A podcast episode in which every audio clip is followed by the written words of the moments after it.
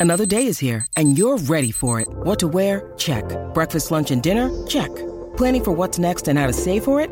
That's where Bank of America can help. For your financial to-dos, Bank of America has experts ready to help get you closer to your goals. Get started at one of our local financial centers or 24-7 in our mobile banking app. Find a location near you at bankofamerica.com slash talk to us.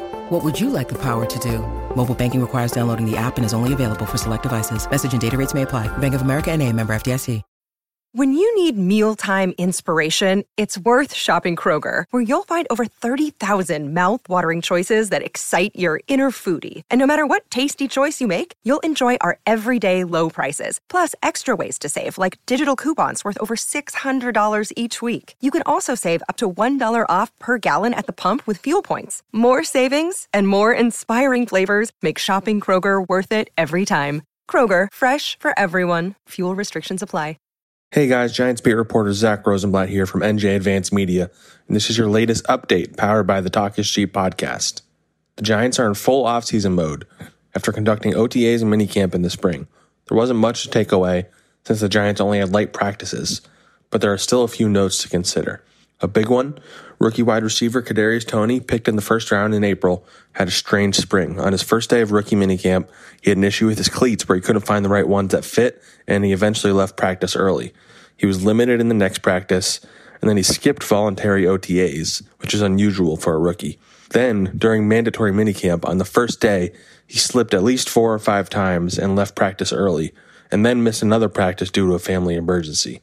There's been some hullabaloo about whether the Giants should be concerned about Toney heading into his rookie season, but it's still far too early to get concerned. The talent is clearly there. He just still has a lot to prove in the maturity department, which isn't unusual for a rookie. Some other notable things to take place at minicamp.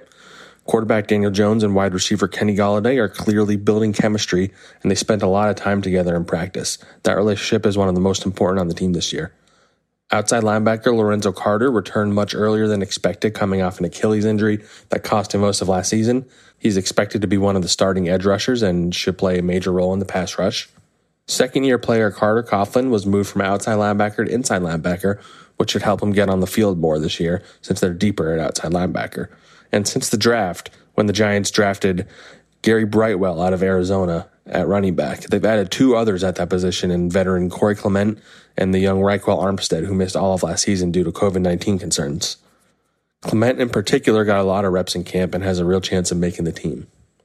On the injury front, Saquon Barkley remains out and didn't participate in practice at all in the spring, though he did post videos to Instagram recently where he is cutting and moving in a way that he hasn't since suffering the injury, which is a good sign. The Giants are taking it slow with him, so it's unclear if he'll be ready for week one, but he's making progress, and that's something to be excited about. Tight end Kyle Rudolph had offseason surgery on his foot, but by the end of camp, he was back and catching passes while standing still from Daniel Jones, indicating he should be ready for training camp. The Giants will return to East Rutherford for training camp on July 27th before the start of the season. For all the latest Giants news, turn to the sports section of NJ.com and download the Talk Cheap podcast wherever podcasts are available.